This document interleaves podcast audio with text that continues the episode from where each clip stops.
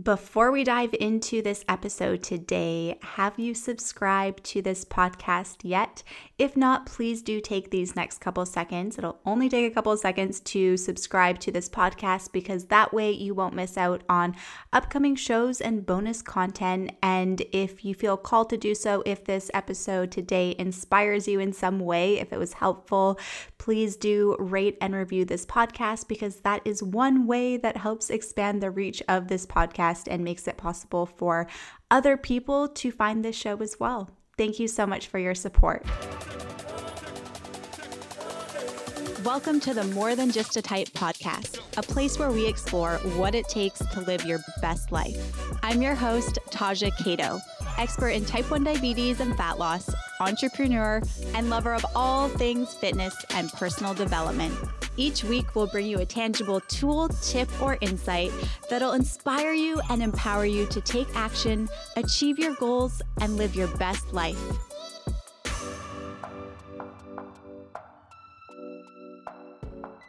Oh my God. You know what I was literally just thinking? Okay. I, growing up, I've always been that girl who's like super paranoid about getting sick. And I don't know if paranoid is the right word, maybe just really cautious. And it might have to do with like my upbringing because I remember being little and if uh, kids came over that were not feeling well, if they were under the weather, my mom would always be like, What the shit is she? Like, why are there sick kids over?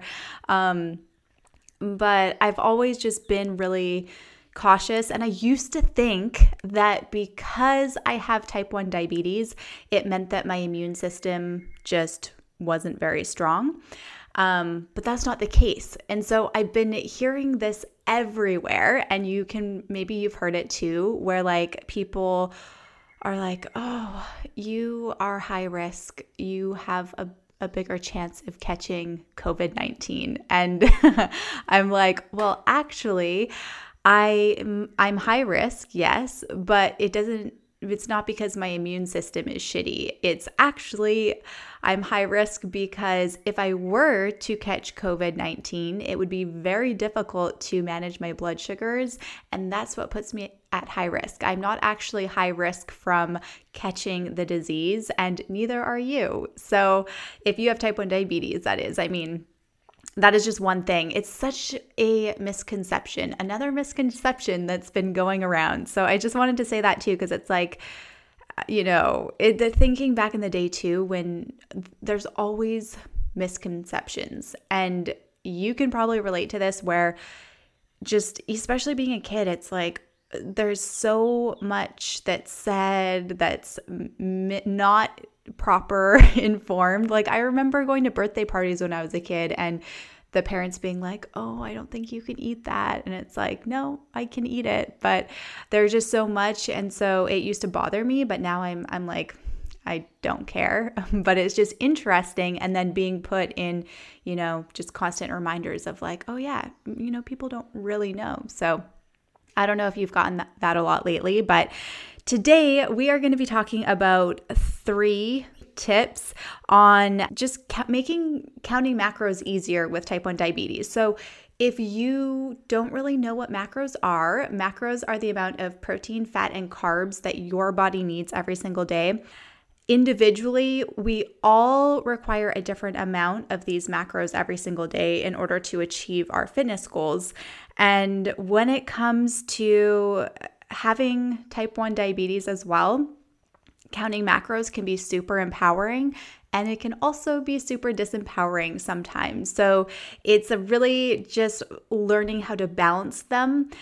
There's a bunch of episodes. I'll link to them in the show notes of just different episodes of counting macros if you're not really that familiar and say you want to lose weight. I do have an episode all about that, like how to count. So you, if you this is not what this um, episode is about today, but I will link to those episodes in the show notes. So be sure to check those out if you want to learn more about macros and how to achieve your goals. But today we're going to be talking about just how to make it easier. So if you are someone who has started counting your macros, you're like, okay, I I'm ready to get fit. I'm ready to lose weight. Whatever your goal is, maybe you don't want to lose weight, maybe you want to build muscle or gain weight, whatever it is, you're like perfect time, right? Where we've been in self isolation for so long and this is a perfect time to get started. So you start tracking and then you realize, oh my God, it's kind of a lot of work because not only are you staying on track of your blood sugars,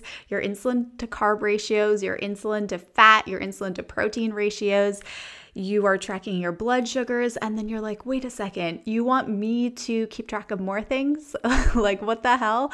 But I promise if you're feeling overwhelmed with it and you feel like you're constantly falling off track, or you're like, I just don't know. I mean, it's not for everyone, but if you are like, I don't know if I can do it, but you're bummed because you want to do it, it takes time. Anything worth having takes a lot of time, it takes a lot of effort most importantly, it takes a lot of consistent effort because you just have to keep putting in the work. And there's going to be days that are challenging. Say you have a day of low blood sugar and then you go over your carbs one day. It's not about being perfect and you're not going to derail your progress towards your goals if you eat over on any of your macros like it's just it, you might feel like you messed up but in the long span of things one day of not so great compliance with your macros isn't going to derail your progress. So, just wanted to say that first and foremost. But we're going to talk about so if you are just getting started tracking your macros and yeah, you're feeling like it's been super hard. A couple things you can do to stay on track so you don't fall off the wagon. Number one, try inputting your macros ahead of time. Would it make it easier for you?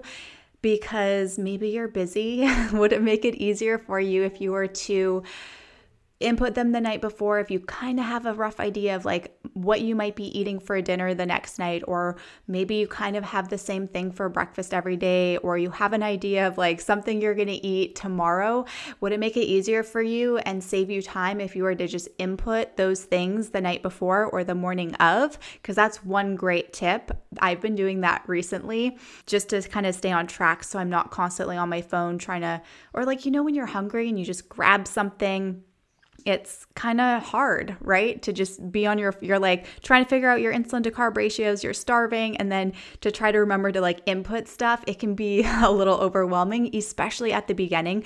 But if you're feeling this way, you are not alone. So, if you can input them ahead of time, that can save you time and make it a lot easier. And you guys, like, it takes time to build new habits. So if you're serious about counting macros, if you feel like it could work for you, just because you're having a rough start, don't let that make you give up because it takes time and you just have to be patient and kind with yourself, okay? The other thing is if you input your low snacks, so say you are, you know, you might have low blood sugar. It's just something that might happen. You hope it doesn't happen, but it might. So, would it make it easier for you if you were to also just input extra calories, extra carbs? Say you're tracking on MyFitnessPal, can you input those extra carbs if you have if you might have low blood sugar ahead of time as well. So, what I've been doing recently, because I'm trying to maintain a bit of a deficit now that I'm not lifting weights and it's just, you know, I feel better. So, I'm just eating in a slight deficit and I will literally the morning or the, yeah, usually I do it in the morning when I wake up. I will input two things that I tend to have every single day that I know I'm going to have, except lows I don't always have lows every single day, but I just input it anyways because I'm like, I might. There's a good chance that I might. So I'll input the amount of juice. It's like a couple hundred calories. And then I'll also input because I like putting um, soy milk or almond milk in my coffee. So I'll input that ahead of time as well because I know for sure, like, I'll probably have coffee. Those are two things that I input. If I don't go low, it's kind of awesome because I just have extra food to eat at the end of the night. So maybe I'll have like a piece of chocolate or just something, right? Because it's just more food. and I love food.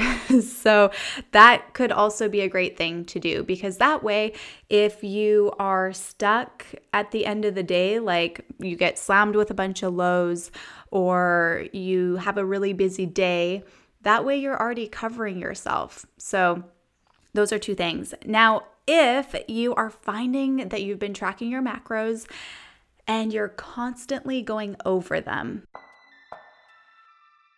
I wanted to quickly interrupt this episode and remind you that if you are interested in losing fat this year, remember when at the beginning of 2020 you're like, I 2020 is going to be the best year ever. and then all hell broke loose. But if you set out at the beginning of the year to lose weight, then you have a chance to join my Shredded Body for Type 1s program for a discounted rate.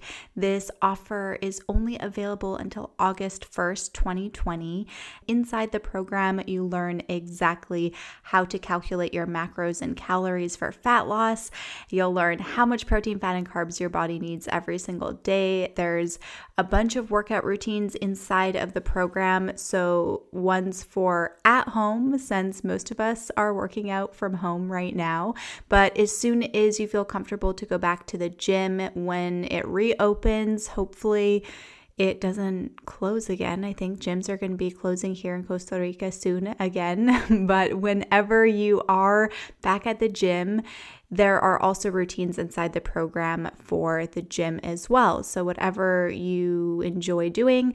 And also, by the end of the program, you'll also know how to keep your blood sugar stable with exercise, which is a huge part to staying in a calorie deficit, which is super important. The number one thing when it comes to fat loss. So to check out the program, just go to diabeticfitnessworld.com forward slash join, and I will also link to that in the show notes. So maybe you are trying to lose weight right now and you're trying to maintain a calorie deficit and you're constantly going over. One thing that is can be helpful is setting your calories and your macros a little bit uh, a little bit lower. So, say to maintain a calorie deficit, say you've set your calories at 1500 calories per day, maybe try setting them at 1400 because if you're constantly going over, then you know you'll you might just hit 1500 right? And a good rule of thumb when you're doing this is just lower your carbs because your body does need the minimum amount of fat and the minimum amount of protein every single day. So you could just set your carbs a bit lower.